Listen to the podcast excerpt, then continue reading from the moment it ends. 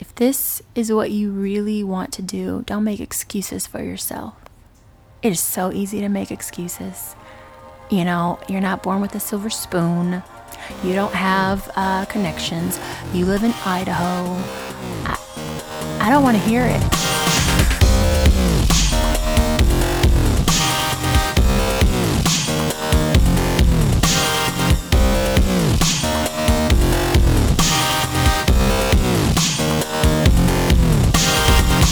You're listening to Inside Acting, a podcast dedicated to demystifying the inner and outer game of success in the entertainment industry.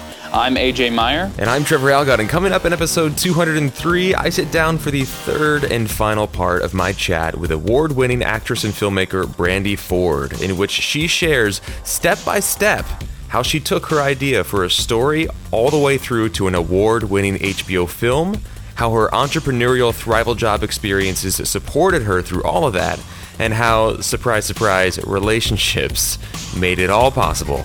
That and so much more coming up in episode 203, so stay with us.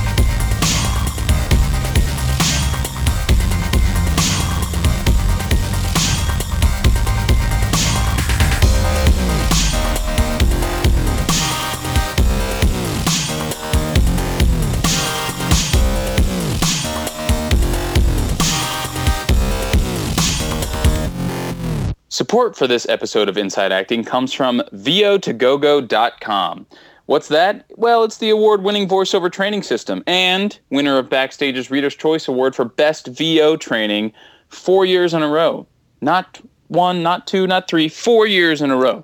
Visit vo2gogo.com slash start for a free Getting Started in VoiceOver online class that'll help you add voiceover to your acting portfolio. That's VO, the number two, gogo.com slash start.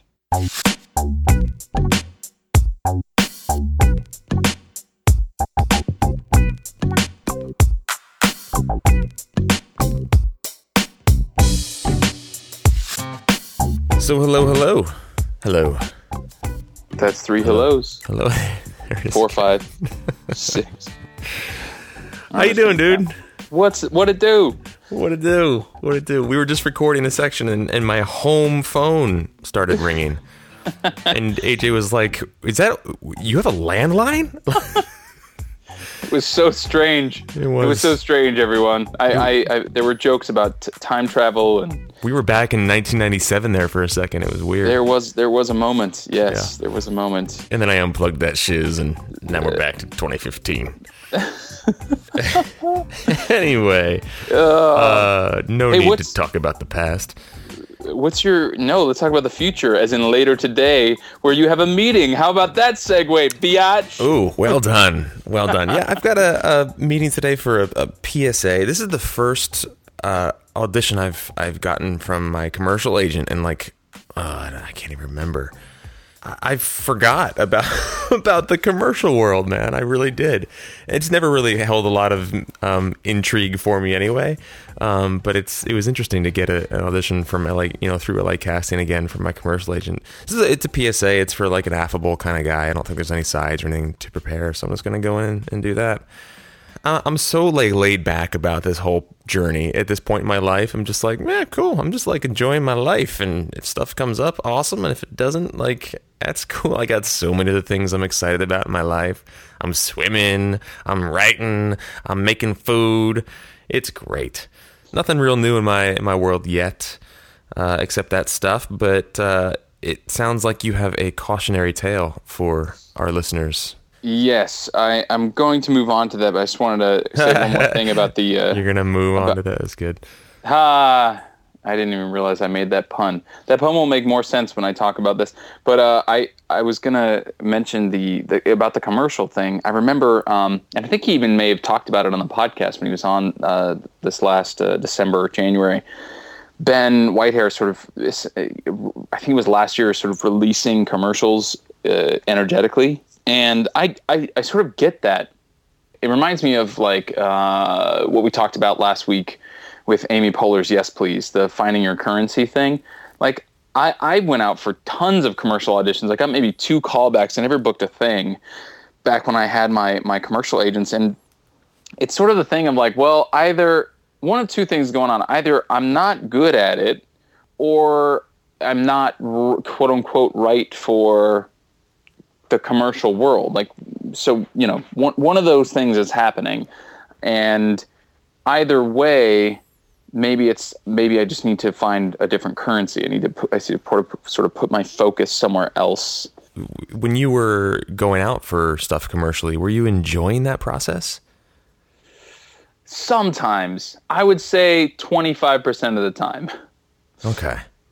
Yeah, one out of every four or maybe five auditions, I was actually having a good time. Other than that, no, I was not. I was. It was not an enjoyable uh, process. And I don't know if there, there, might be people out there who who totally dig it. I know that um, you and I are probably not two of those people. well, yeah, I mean, my, my buddy Eric, uh, I did an animation demo with him this week. We did a session, and I'm working on that right now. But he's he goes out commercially all the time, and he's just one of those faces and personalities and types that just books a lot of commercial work. I mean, he just got a call in the middle of our session. Literally, he was in the booth, and he was like, "Guys, can we stop? by my my agent's calling me." And he booked a, a national spot for uh, Mini Cooper and and that was like the second or third odd thing he'd booked like you know in the past month or so. So he's just one of those guys that, that does it, and he was like loving it and loving life, and and then there's people like me, and it sounds like you as well, that are just like, okay, another two hour chunk out of my day to go play the face lottery. the face lottery. Yeah. So. I don't think it's the first time you've said that on the podcast, but it sounds it just made me laugh again. Yeah. So I mean, you know, yeah. like I think that's a great like the way you put it just now when you referenced Amy Poehler's book Finding Your Currency, like like Jasmine um, shared from from the book last episode. I think that's a big that's a that that's that can't be underestimated. Finding your currency, and if commercials are not your currency, then perhaps it's time to move on and release them energetically.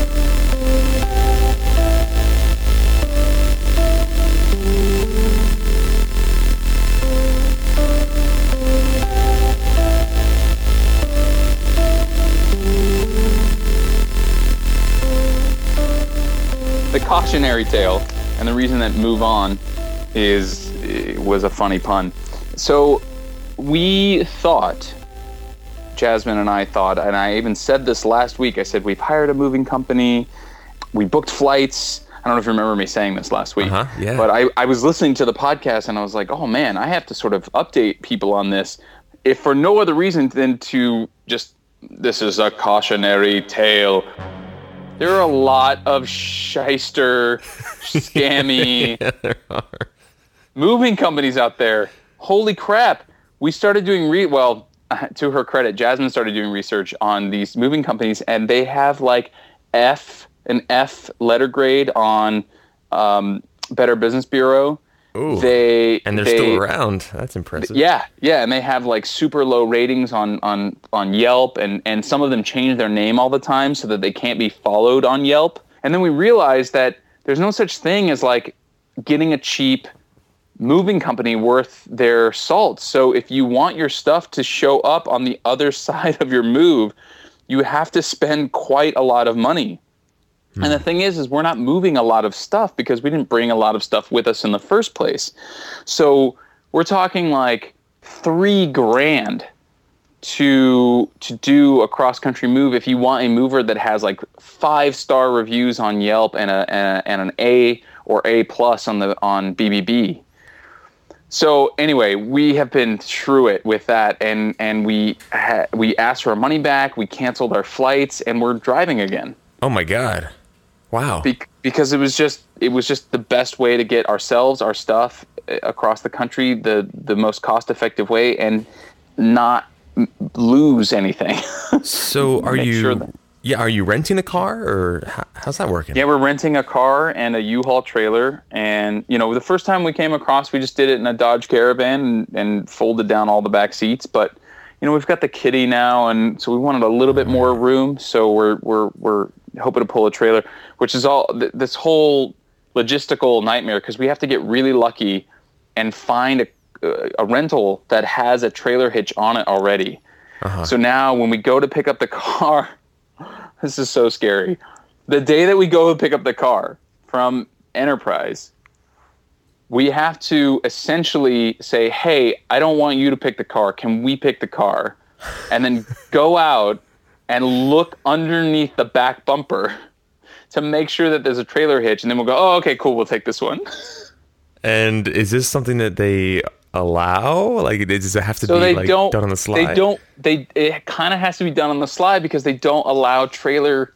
They don't put trailer hitches on any of their vehicles, but there are certain vehicles, like a Chevy Tahoe, for instance, that have a trailer hitch. Like it, it, it's it's built into the car. It's Right. already there. So you just need to add the little drop and ball piece. So about three grand for a moving company worth their salt to move your stuff, plus the flights, which are I don't know ballpark like three hundred bucks maybe one way. Okay, so that comes out to you know a chunk of money. So it's cheaper then to move it yourself and rent a car and a trailer hitch and all. that? I mean, like, is it It's significantly literally cheaper? It's literally a third of the price. Wow. And have, have you factored gas and hotels and all that stuff into that? gas yes hotels we're not staying in hotels we're staying with friends and, Okay. and and people that we know in the middle of the country or we're camping Awesome. we have we have all of our camping gear with us we're just going to find places to to to camp for the night wow. uh, not that those are cheap you know usually a camping spot's like 20 bucks or whatever but it's certainly cheaper than a hotel wow. I don't know how we got this lucky, but we fa- we finally found a car that doesn't have um, what they call a it's like a drop off concession fee or something like that. Basically, it's the one way fee, and that we're going the farthest you can possibly go in the country, right, from end to end. So the one way fee for most of the cars was like seven hundred and fifty dollars. We found one that is like two dollars and fifty cents. Wow. I, I don't know how it's it's been it's been a miracle the way that it's all lined up. But thank God because you know we're saving money and we're gonna you know uh, our, get our stuff there safely. What's your ETA? So uh, we're leaving August twenty seventh ish and arriving September third ish. Oh my god! It's And right I corner. I know it's crazy. It's like a few weeks from now. And what's and what's crazy too, we wanted to be able to spend some time with family. I'm going on a fishing trip with my dad like as soon as I get back, which actually we need to talk about because I don't know what's gonna. you might do a you might have to do a solo episode one of the, one of those weeks in the beginning of September. But right after that, I so I have an audition. This is the other piece of news from this week. I have an audition on Monday for a regional production of the musical Bonnie and Clyde for the lead for Clyde in uh, in Houston, Texas.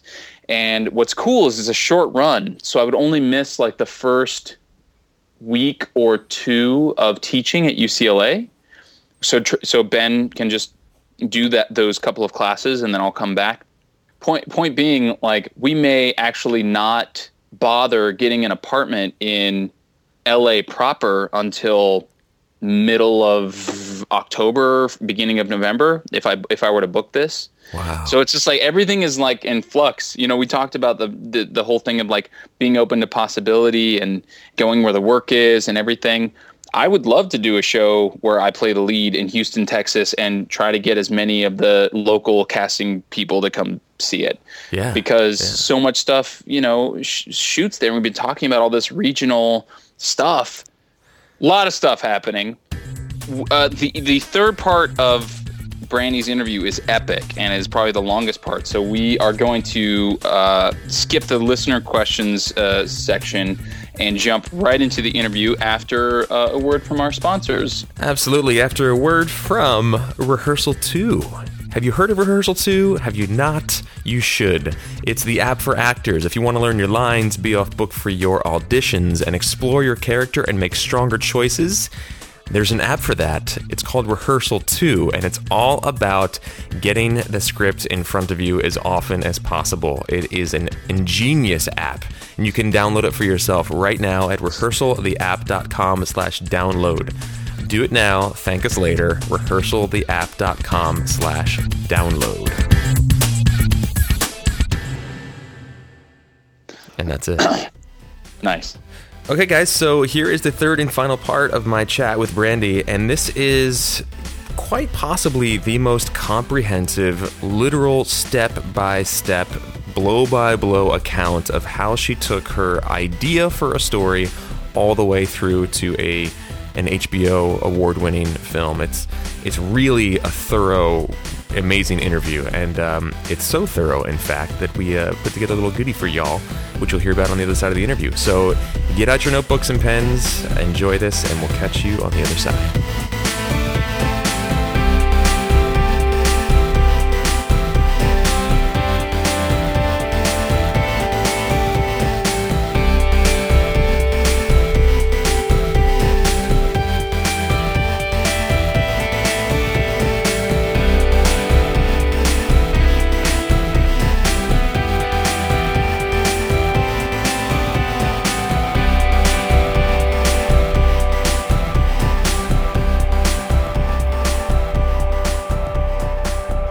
Let's change gears then and go into the actual kind of what I see is like the meat of the of our of our sort of chat today, which is your short film Muted. And I know you've done a few different things since Muted or around the same time. I was looking at your Vimeo channel and you've got a couple things on there. I know you've got web series and other projects in development. You're writing a feature version of Muted right now. Yeah. Um, you've been on other podcasts and interviews and stuff about this project.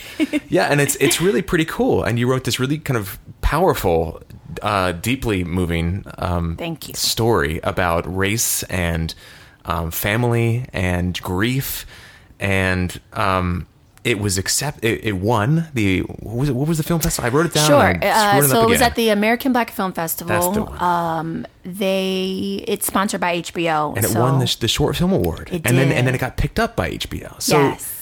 That's amazing. Like I, there are people out there who can only dream of that kind of success. We were dancing like to the moon. So, we were so tell very us about- excited. Let's go. Like, let's start with the idea. You had the idea for this, for this film. Where did that come from? So the idea. Um, so, Actually, no, I'm sorry. Let me stop you. Let's tell people what it's about first. Ah, yes. they might want to know. Um, so basically, Muted follows the Gladwells, and um, it's a black family whose 15 year old daughter goes missing. And um, it is basically a commentary on what happens when uh, people of color go missing versus what generally happens when a white person goes missing. And so um, you see both the similarities and the differences between the two. It is a short, so we don't get to explore too much, but um, but it does touch on it. I was doing a lot of research. At one point, I was going to produce a documentary, which sadly never came to be, but um, it was about Mitrice Richardson, who was this beautiful black woman who went missing in Malibu under highly suspicious ass circumstances.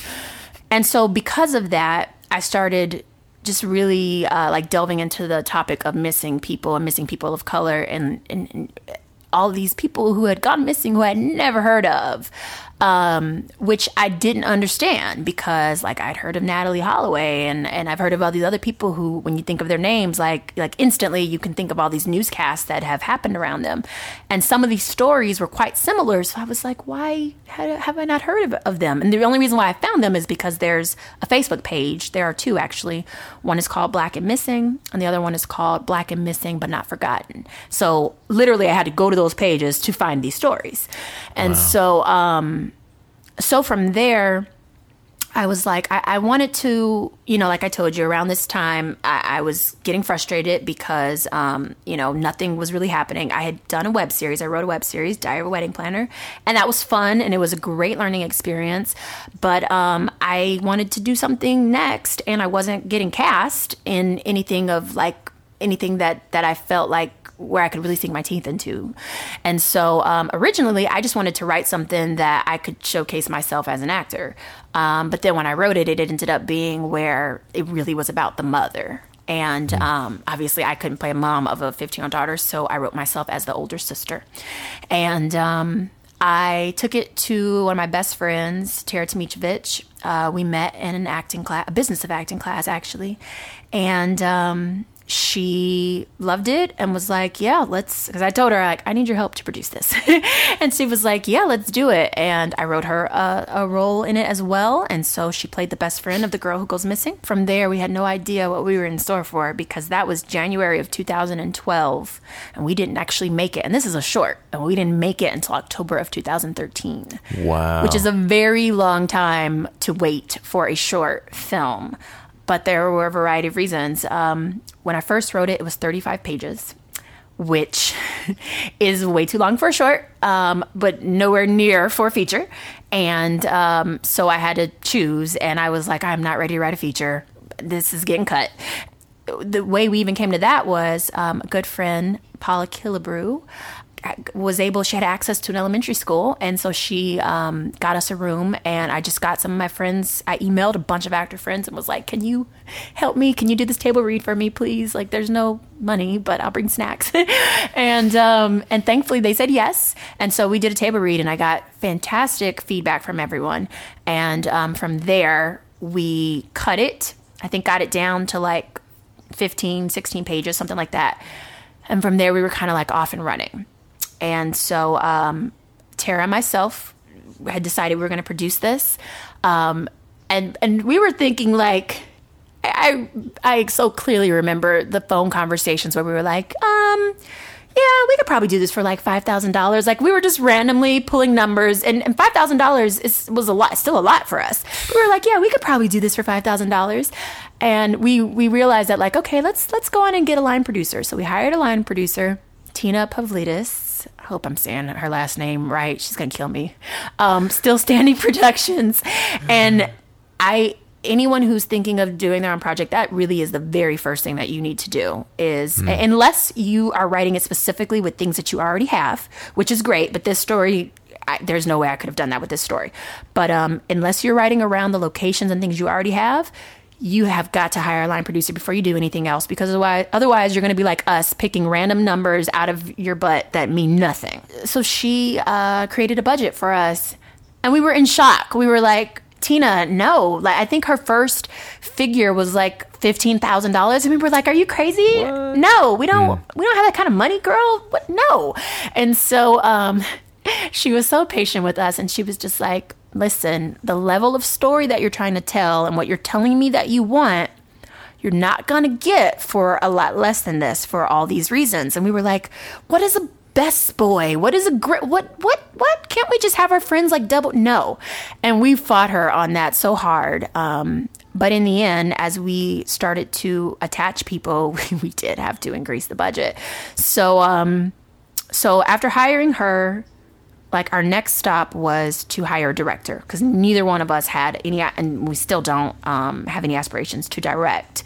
And so um, so this is one of the reasons why it took so long to make because we reached out to a few different, um, I guess you could say, A list directors who um, we had read, we'd done our research, who were like not A-list directors, but A-list actors who wanted to transition into directing. And so we were like, okay, these people are wanting to transition to directing. This is a great way for them to get their feet wet without like risking a lot of money, that sort of thing. And we just said, let's try it. And so we reached out to their agents and managers, made a lot of calls, and um, one in particular loved it, met with us, had lunch with us. At the end of the lunch, she was like, we're making a film. And we were like, yes, so excited. And this person got hired to direct a movie, a TV movie. Then she got a guest spot that was then bumped up to a recurring on a very famous TV show. She then got a series regular, uh, a series regular on something else. She got like, I mean, she was already very well known, but like it just seemed like she was on fire then. So we kept waiting and waiting and waiting mm-hmm. and pushing and pushing. And every time we talk to her, like she's still interested, but like she's trying to figure out how she can work it into her schedule. Yeah. At then, uh, I want to say seven, eight months pass by. Mm-hmm. And we finally had to look at each other and say, if we keep waiting for her, this is not ever going to get made.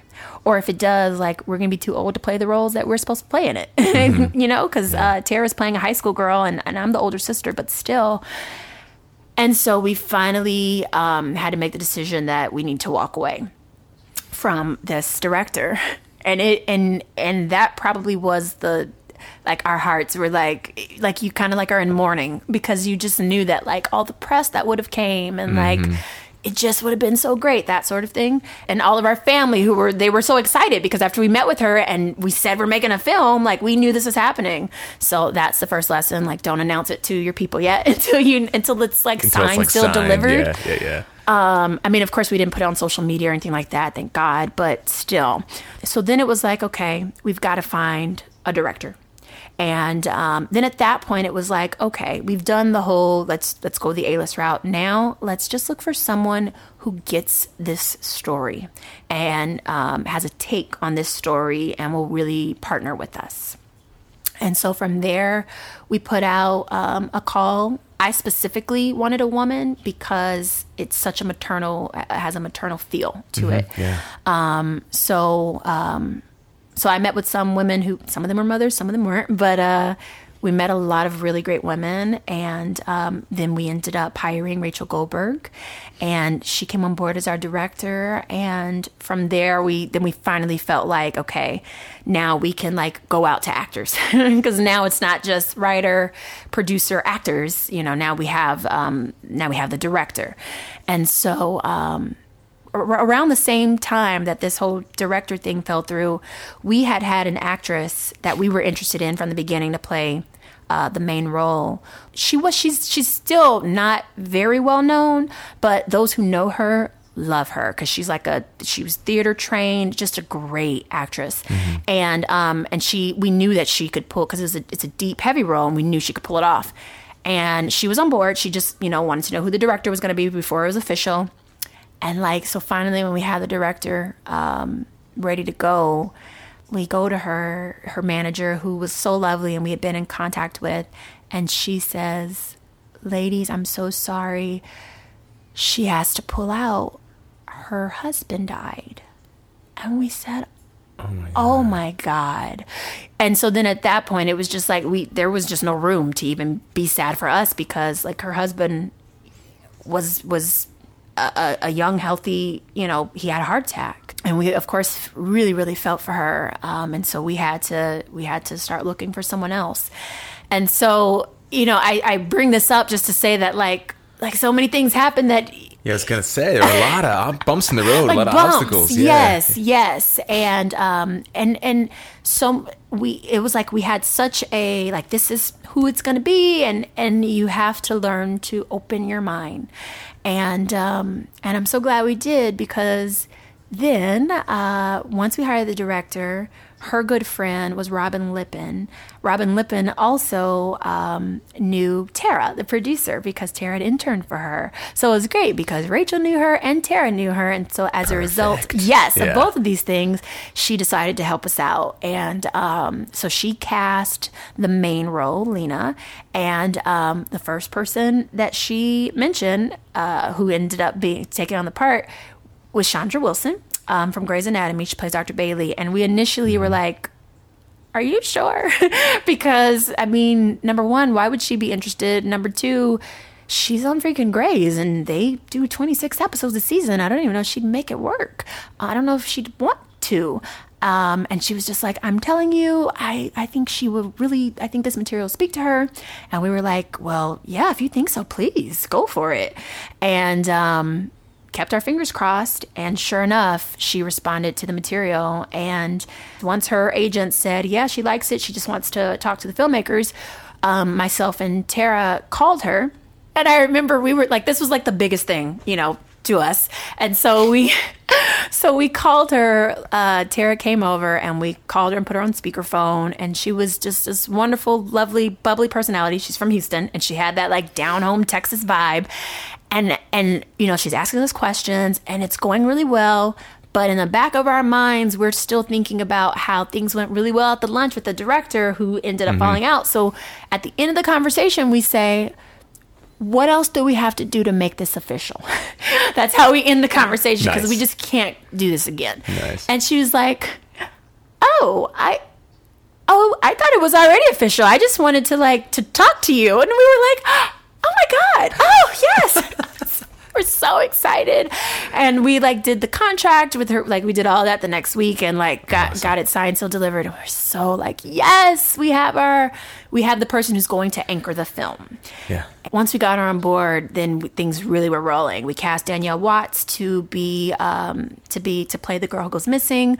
Um, Malcolm Jamal Warner was such serendipity because we actually put out a breakdown because it was like three or four days before we shot and we still hadn't found the father. And we put out a breakdown, and lo and behold, Daniele's agent calls Tara and is like, "Hey, so I just saw your breakdown. I rep Malcolm Jamal Warner." would you be interested in him? And we were like, what?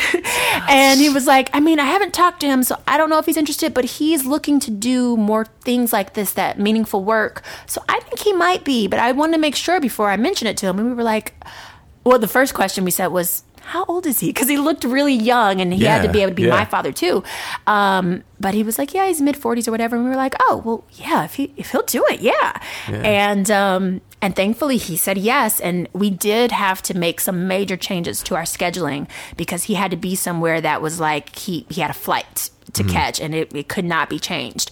And so, um, but it was worth it to get him in our minds. So Yeah. that's what we did. And, um, and so for the rest of the roles, um, like for example, the detectives, um, we got Ross McCall and George Lewis Palo and she had worked with both of them and they were great. They were great. Yeah. And, and so it just all came together and, um, better than what we, you know, our original vision, like we have to have this person, this person. Right. And it came together better than we could have ever imagined. And we were really thankful. Raising the money for it. I mean, what, what did your budget end up being? Sure. So, Project, so projected and then actual, I guess, if you Sure. can share those numbers. absolutely, yeah, because I don't have any attachment to a studio where I have to keep it quiet. So, uh, so like I said, initially we were like, yeah, we can make this for five thousand dollars, and uh, Tina shut us down and gave us this budget for fifteen, and we were like, no, let's okay, fine, let's let's do ten. That was our compromise. Um, and then as we started adding this stuff on and, and when we actually got locations and things like that thankfully our locations were able to double but still um, then the projected budget was fif- back was back to her 15. original 15000 so we were like okay 15000 that's what we're working for.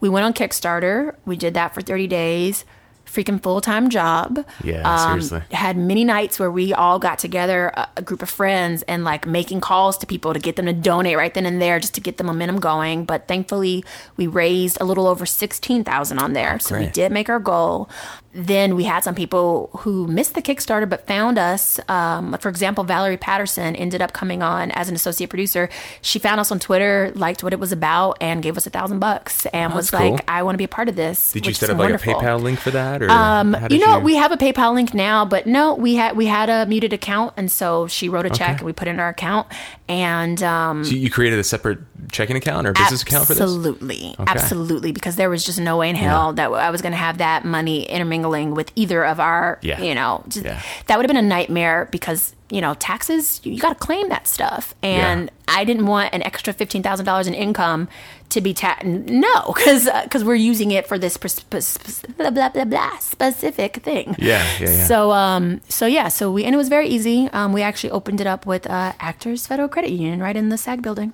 Sweet. Um, and so yeah, so we had a muted account, and um, some people contributed there. So we ended up our final budget ended up being eighteen thousand. So I'm curious about the the the checking the, the separate accounts. Yes. Because this is something that I think is sort of the next level for me personally. Like the next thing I make, I want to make it with a decent budget. And uh, you know the podcast, we're looking at possibly like creating it as an official entity That finally after like six years. Yeah. So you go down to the the bank or the Actors Federal Credit Union, and you just Yes. say what? Well, so again, this is where um, being an entrepreneur, uh, that experience kicked in because I knew that you had to have a DBA if you wanted to open uh, DBA standing for doing business as a fictitious name in order to open the account. And um, to have a, if you want to open an account, you also need it needs to either be attached to your social security number or uh, a federal EIN, um, which uh, Employee identification number, right? yeah. Yeah. And so, which is like the social Which for your basically your business. social, yeah, Yes, for your business. And so, um, so like I told you earlier, my aunt is my accountant, so we hired her. Um, she she's her office is actually up in Hayward, but so the first thing would be to to hire the accountant to get, give you your EIN, um, get your DBA, and then you take that. So Tara went to like the business license place in Van Nuys, registered for our business license and the DBA. Um, we sent that information to my aunt. She filed for it, sent us back our EIN, and then once we got that, we take that information to the bank and you say, I want to open up a business uh, checking account um, and or saving account. And for actors Federal Credit Union in particular, you needed $100 to open it. I know everyone has their own thing. Um, so literally, uh, we only had $100 in there for the longest time. Mm-hmm. but we had an official account, and if anyone wanted to give money to our film, they did not have to write a check to me or her. They could write it straight to Muted the Film. So wow. it felt very official. That's cool. That's cool. Um, and so it was great because then when we set up Kickstarter, you know, when you're doing the whole setup process, you have to put in all the all your banking information for where Amazon will send you that money. And um, I don't know if they've made changes now, but at least then, which is back in 2013, like the money the money comes from each particular person so it wasn't like i, I thought it was going to be like one dump of $16000 and it wasn't it was like 540 1000 two, like who, however right. much they gave i mean over a period of like three days so it all still came together but it was separate little things wow. so I would be really scared if that was in someone's regular checking account where their life is happening yeah, as how well. would you ever? Yeah. No, thank you. Separate no. that out. Yeah. So, um, so we did that, and um, and so thankfully, you know, we made our money, our budget on Kickstarter. Money came through. Then I think it was really just a matter of like crewing up. yeah. oh gosh. Um, Where do you even start for that? Yeah, and I'm laughing because you know, as actors, you're so used to working for free because you just want to you want to work. Um, that at least for me, I can't speak for other people, but for Tara and I, we were like, yeah, we'll get some people to work for free. No, with a lot of crew, especially, and I totally understand it now, with people who are like lugging heavy lights and things like that, mm-hmm. um, they need to get paid. And spending 12 hours on and their spending feet. 12 hours on their feet yeah. and like, and there were a couple of people that we found for cheap and we were so excited and then they backed out a day or two before because they found a job that paid them their right. rate right. so you know yeah. there's that so um Gotta so put a retainer on that thing there yes yeah. yes craziness so um let me backtrack there was one other thing we did we wanted one other um producer to be on set because both Tara and I would also be acting. And we wanted, like, when we were acting, to really be able to focus on acting because, again, it wasn't like a funny, light piece, it's a pretty heavy piece. So um, we were trying to figure out, like, who could it be? And I happened to be on Craigslist. And I don't honestly even remember why I was on Craigslist, what I was looking for in like the film, gigs, whatever department. But I happened to see this person posted that they were looking for like short films and all that. That this this person and his brother um, are starting a production company and they were looking for short films and blah blah blah. And I submitted. I submitted muted and I was like, hey, we're making this film. We're like almost ready, but we do need some help finding crew. And so funny because we met this dude, Matt Bradley, at a Starbucks, and we were all skeptical because, you know, it's myself, um, Tara, and then my friend Danette Wilson, who was our production manager. And we are all kind of skeptical because we are like, we're meeting someone from Craigslist. You never know. and it's a dude. And like, uh-huh. uh, we'll see. But he was awesome. He was awesome. And we're such good friends now. And, um, hope to be able to uh, get him on board for the feature. And like he he was the main person, kind of like in charge of of the crew stuff and it was wonderful because that was the one area that like we just did not want to deal with and right. so he would send us crew um, ideas people and we'd like approve or whatever and so his ideas coupled with rachel our director's ideas we kind of went through and like we had to you have to balance out like the budget with you know this person's rec- reputation is fantastic but like if his rate is like twice what we can pay it's not going to happen unless right. he believes in the story and is willing to go down right. so um like one person in particular that he brought us was our stylist, our wardrobe, um, Kimberly. Like some things you don't even think about when you're writing stuff. For example, in this particular story, it takes place over a course of multiple days because she's gone missing. So I didn't even think about the fact that like there's got to be a new outfit for every day. Mm-hmm. so just little things like that that um, that can make the budget grow. That you just don't even you're just trying to write a story, so you don't even yeah, think about that. Um, but she was great, and she worked for f- most people if not all, worked for far below their rate because they did believe in the story and they wanted to, to help make it. And so we were really glad. We had a wonderful, wonderful team. I think only a couple douchebags. I feel like there's always one, but only a couple, Yeah. and, and we will not be working with them again. But um, for the most part, just a really phenomenal group of people who um, did an excellent job. And Yeah. Yeah, we, we, we shot in October of uh, 2013, which was a uh, three like a three day shoot. I was pregnant during the time, and it was so funny because the wardrobe when she when she had me when she, we were doing our fitting, she was like. She fit me around, whatever. And then when we started shooting, which was only like the a few days later, she was like, "You're what's going on?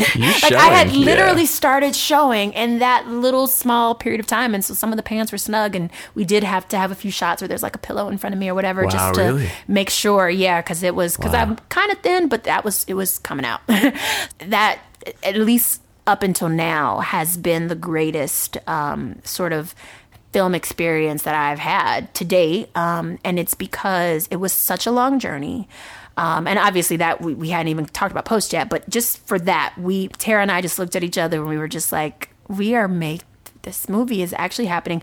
There's like 50 people here and we're feeding them. Like it's, we're making this freaking movie. Oh my it. God. It was And such all- a good experience. Yeah. And those those people got to work on something cool. They got to add a project to their resume, and they got to feed their families and pay their rent, all because you decided to put pen to paper. Oh, man. Isn't that, It I just I just think it's amazing the way That it just takes one person saying, you know what, I'm going to write this wanna do down, this. and then from that, all this All amazingness. stuff. Yeah. Um, I, just because we're a little bit tight on time, I want to kind of gloss over the the post production process Sure. and go straight to getting this into the festival and then getting that onto HBO Go because that's a pretty amazing accomplishment. So Yeah. So obviously you, you finished the film, you've got the finished product, and you're submitting it to festivals. Yes. So I knew that I wanted to because I was aware of um, the fact that HBO sponsored this festival and that the winners would get on HBO. I, I knew that from previous films. So um, post production was going kind of slowly, and I was like, okay, we gotta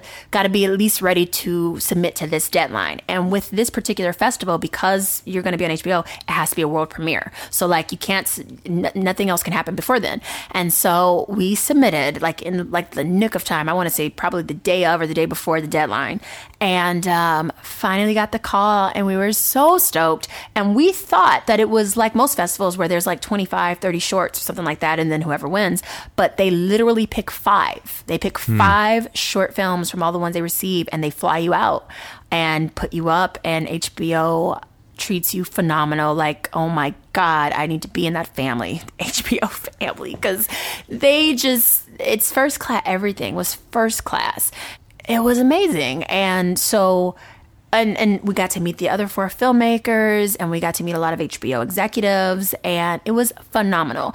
And we found out during the course that even if you didn't win, you could still be licensed by HBO. They were offering it to all five filmmakers. So we were like, ah, yes, we're going to be on HBO regardless. But then if you won, you won $10,000. So of course we still wanted to win. Hmm. Yeah. And um, thankfully they called our name when it was you did. time. Yeah. That's amazing. And then that was part of the deal was that they would put it on HBO, and, Yes. and HBO Go launched just uh, just a few months ago. Yeah, so um, so they offered a licensing deal to all five filmmakers, which is a that was an education in itself because uh, they have this thing known as legal, and legal has this thing known as clearances, and clearances that was an additional i think twelve fifteen hundred dollars that we had to spend because we had artwork in our film Oh no! that we thought that that we thought were, was cleared. We thought um, that it belonged to the owner. Um, And then we found out that like, oh, okay, it doesn't belong to the owner, so it came from this prop house. Even though it's from the prop house, it doesn't matter if it's not cleared from the artist because that artist could see their artwork and, and it was very bl- you couldn't really see what it was, but still um, Yeah. they could sue HBO.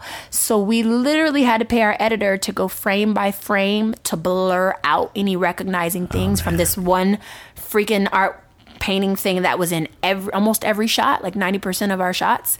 Um, and she gave us a discount, so I'm not mad at her at all. But um, it, it was expensive and it was and yeah and so and that actually unfortunately one of the other filmmakers um, had a lovely film and she had to decline the license because it was going to cost her way too much money to um, get rid of some of the things that they needed to That's air. stuff you got to think about, and you only learn the stuff after you the fact so yeah, much of the time. because we thought we had everything cleared, and it literally Yeah. like was a little like crafting needlework thing. Yeah. You just it's it was such a wonderful lesson, and we just looked at it as thank goodness we're learning this on a short and not a feature. yeah, to your to your editor's credit, I didn't notice blurring out of She is. anything. uh, Like, let me shout her out right now, Yeah. Lex Benedict, um, with Long Lost Pictures. She's phenomenal. She's freaking phenomenal. She works for Hell's Kitchen. She works for a couple of different things, but um, her her heart and love is with independent film Awesome. projects. So awesome, she's awesome. great.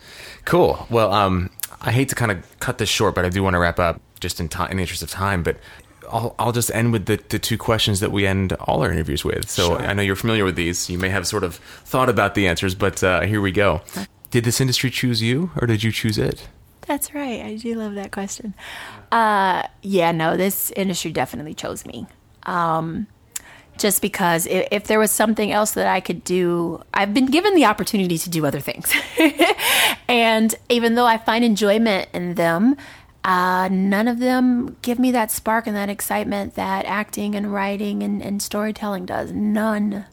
As much as I love baking, as much as I love weddings, it's it, it is fun, but there's just nothing like touching someone with a story that you have either written or got to play a part in by producing it or acting in it or whatever. So it definitely chose me. Cool. Absolutely. And if you could uh, take all your experience, all the lessons learned from the victories and the falling flat on your face moments, and condense that down into one nugget of advice to pass on to somebody walking the path behind you, what would that nugget of advice be? Oh, um. Okay, I, I guess the one nugget of advice I would give someone is if this is what you really want to do, don't make excuses for yourself. It is so easy to make excuses. You know, you're not born with a silver spoon, you don't have uh, connections, you live in Idaho. Um, I, I don't want to hear it. Like, I, I just, I don't, I don't. I have three kids and they cost a lot of money. um, and I'm not rich. Uh, and I have a husband and he loves me, but it's not like he's not supporting me in that way. You know what I mean? He's supporting us to live. He's not supporting this dream financially, so to speak. So uh, I don't want to hear the excuses. I really don't. If you want this, you have to find a way to make it happen. And true enough, it may take longer than you'd want it to. But if I can make a film that is now on freaking HBO with the resources that I had um, and even have now, you it can be done. It can be done. Um, so don't make don't make excuse. There you're gonna go through. There's gonna be obstacles that come in your way. So don't provide an obstacle yourself. So don't make excuses for yourself. Hmm. Yes. That's awesome. Right on. Um, God, there's so many other things I wanted to chat about. Uh, like Can I say like one thing really oh, quickly? Please, yeah. just that we are if anyone does want to follow along please find us on facebook under muted the movie. Um, because we i have written the feature. Um, Oh, I'm it's on, done. oh it's done. I'm i'm literally like I think I'm on act three of like my I'm on the seventh or eighth draft, but it's uh, like my agents are like, yeah, we're about to it's getting ready to go out to production companies. See, so yeah. I'm just tweaking it and tightening it even more so at this point. and you, you signed with a literary agent back in December, right? I did, yeah. So now you're actually a writer for hire, or yes. how's that working? Yeah. So it's so funny because right now I'm not actually repped um, in acting because I had a commercial agent, and then when I had my baby, I was still going on a lot of auditions, and it just was too much. And I was like, I want to be a mom right now because he's so little.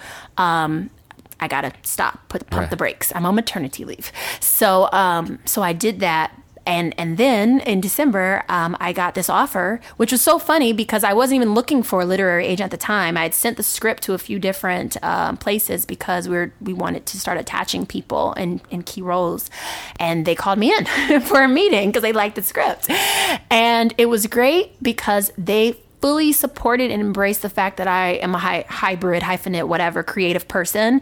And they actually, they're trying to get more of their clients to branch out and not just be the one thing and to start thing, right. producing.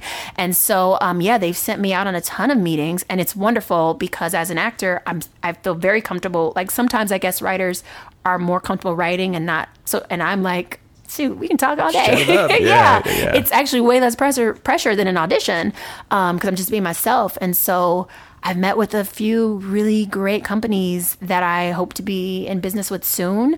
Um, so yes, I am available for assignment, but we we do know that the number one priority right now is getting muted the feature produced Right. because Chandra has a very short um, window of, of availability because of grades. Right. And we need her, we'll probably need her for, I'm guessing, around two weeks or so to, to do this. So um, that's where we're at. It's, yeah, we're, awesome. we're making, we are making this movie next year. yes. Putting it out there. Commitment. Yes, absolutely. Cool. So muted the movie on Facebook. Yes. And then we can follow you on Twitter and Instagram and, and. Facebook as well. right? Yes, on Twitter I'm at Brandy Ford, um, as well as on Facebook and on Instagram, uh, Creatively B. B B E. Uh, just B for Just creatively B. yes, Creatively Love B. it. Awesome. Well, Brandy, thank you so so much for taking the time to be here. This was really awesome. Yay, thank you. Our first working actress, mother, filmmaker, This baker is so hybrid. fun. I've listened to this show for like so many years, so it's uh, it's like a full circle experience. It's great. Oh, that's cool. Well, it's been a real honor, so thank you for taking the time.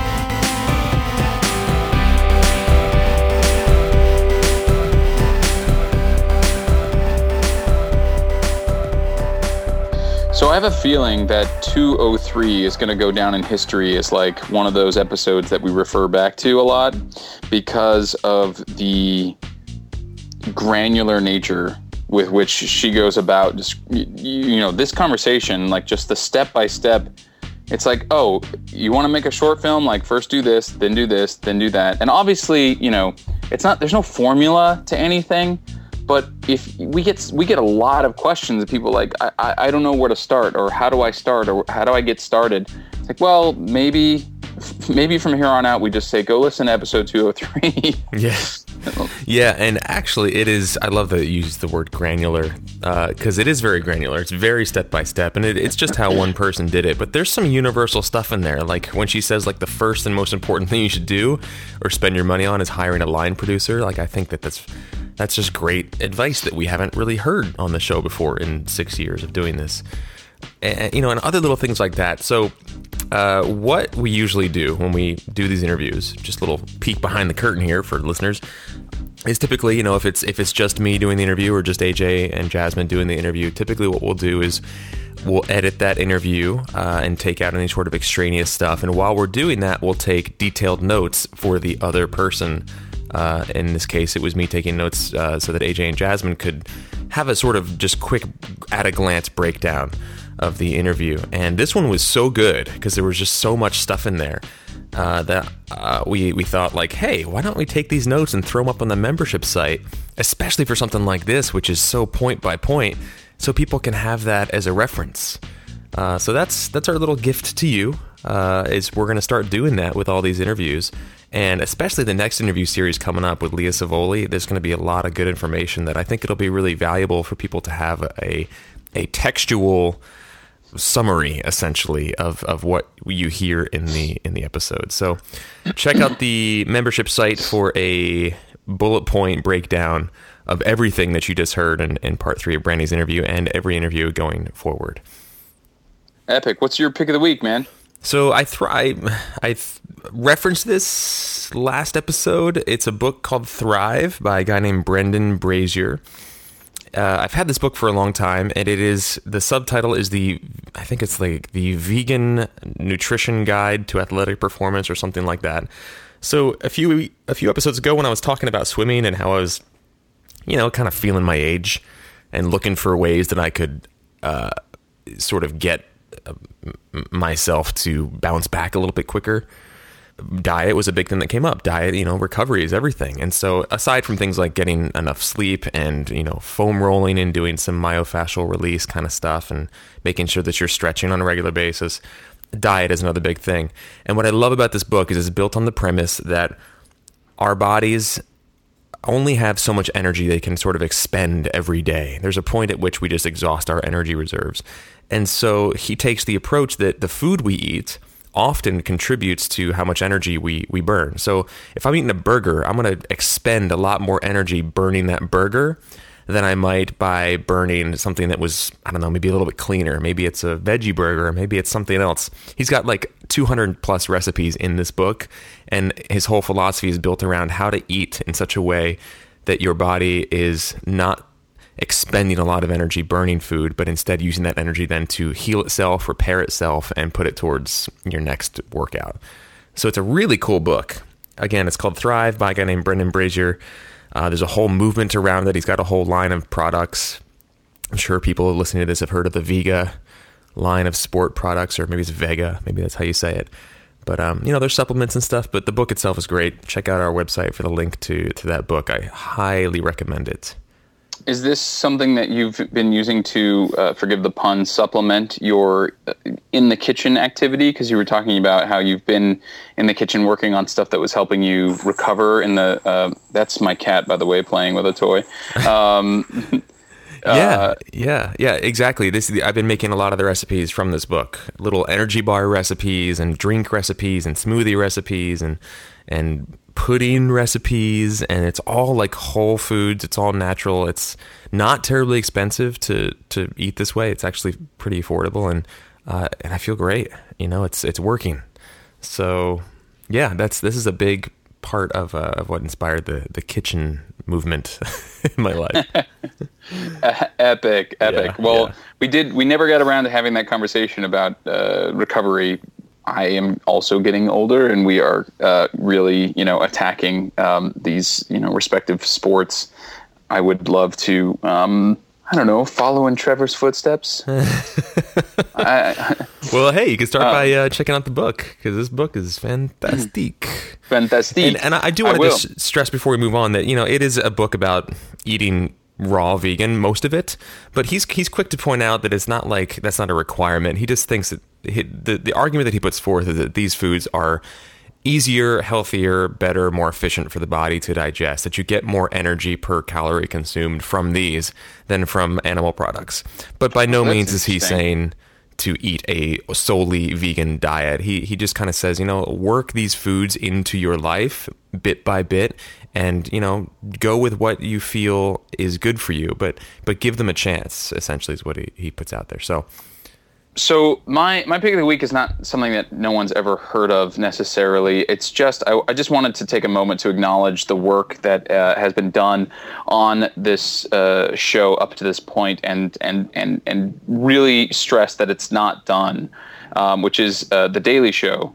Uh, last night, as of this recording, last night was Jon Stewart's uh, final Daily Show, and you know Trevor Noah will be taking over for him uh, in the future, and I just feel like there there's a lot of this type of stuff, meaning uh, political satire online, but there's there's not a lot that is like like every day or, or at least four days a week, uh, uh, you know, at the same time on a on a on a on a on a well, it's not. I don't know if it's a, you want to call it a major TV network, but Comedy Central is, uh, you know, a pretty well-known uh, television network. Plus, you can get it on Hulu. You can get it on the uh, Comedy Central app and and whatnot. But there, there's there's really nothing else out there like it. I mean, even the Colbert Report is done because Stephen Colbert is taking over for Letterman. So mm. um, there, there's just there's not there's not a lot of stuff out there like it. And and last night, you know, obviously was this you know great send off for for for Jon Stewart, but you know he talked about what it is that he's been doing and and and essentially said you know the best thing that we can do um, to participate in especially our democ- quote unquote democracy in the way that it's working these days is to call out politicians especially when they're not being truthful. So I just wanted to encourage people to to watch the show. I think there was a study that came out. I think it was like two, three, four years ago, something like that, that said that that Daily Show viewers were some of, if not the most informed people when it comes to national news and politics um, more so than people who watch the actual news, quote unquote. That's awesome. I, am so sad to see Jon Stewart go, but I also uh, know that he's moving on to bigger and better. Um, not better, but you know, he's moving on to, to new things, new horizons. I mean, he just he just directed that film Rosewater. I, I haven't seen it. Have you seen it? I have not. No, and I have I have a friend in it too. Someone actually who I've been trying to get on the podcast for a really long time, but has been quite flaky. He lives here in New York. All right. Well, we've only got a minute or two here to wrap up, but we do want to we want to talk about obviously uh, we talked about the interview notes being in the membership uh, now that we'll be adding those in for every episode, which is going to be cool. But um, it's been a little while since we've done a member win of the week part of the reason why is because we've been struggling with what to do with this section of the podcast. We we want to make sure that we are um, you know adding as much value to the podcast and to the membership as possible, and part of that has to do with just you know letting people know what the val you know what the value is there, and and that's kind of what we wanted to do, or we don't know necessarily if the member win of the week thing is the is the the best way to go about it. So it's going to be changing. Uh, we're working on it. We don't exactly know what we're going to do with this particular section, but we did want to go out on a high note. Um, and this one goes out to one of our longtime listener members who uh, has been uh, super supportive of the podcast and also really active in the membership itself. Um, and that is uh, Catherine Grant Suddy. Um, she told this epic story. This is what I mean about going out on a high note because it's such a great sort of actor. This could I, this is the kind of thing that could only happen to an actor. It's sort of like the actor nightmare, but it, it all turned out great. Uh, she came back early from a trip to France where she was supposed to be working for a much longer time than she ended up uh, doing so. Um, I guess there was a bad situation there or something, and she found herself sort of in a funk when she got back. And of course, the universe is like, "Oh no, you don't." And she gets a call from this theater that she worked at before in Seattle, and they say, "Hey, we're having a, an issue with one of our actresses who apparently, I guess, was being a complete diva." You know, and and said, you know, would you be willing to take over this role in the next I, I guess they were going to give her a couple of weeks to rehearse. And it's like a two hour play with only th- a thir- three person cast, like 50 pages of dialogue, two fight scenes. It's, it's, it's not something you just pick up and, and, and go. About a week later, or maybe a few days later, they were like, actually, they called her again and they were like, actually, uh, can you come and work Thursday? Or can you, can you start performances on Thursday? and, and it was like on, on a Saturday. So she had like less than a week to to rehearse this. She was rehearsing all day with the other um, understudy. Uh, people were, you know, stage managers and prop masters and stuff were, were and costume designers were running all over town. Uh, not only to get her co- a costume that fit, but to also, you know, set props and stuff so that they could rehearse during the day. So they were working through like lunch breaks and all kinds of craziness. And um, not only did she pull it off, but no one knew it was her per- first performance. People were asking, "Wait, who who whose first performance was it?" They're they're extending the show. They've had sold out. They had sold out performances. I think the show has has closed now. But one of the audience members told her after her performance, I don't know if it was the first one or or within the first few, that she found it beautifully human and emotionally devastating. So it just goes to show we, as performers, first of all, have the beautiful gift of having this lightning rod for the things that are going on in our lives emotionally. And also that we can pretty much do anything. With a, there are people who don't have great performances with several weeks of rehearsal. And there are and and sometimes that's a good thing. Sometimes being you know the trial by fire so to speak the being thrown into the deep end is it can be a good thing. And and what a great lesson for for all of us to to learn and what a great way to what a great note to go off on in terms of our uh, member win of the week.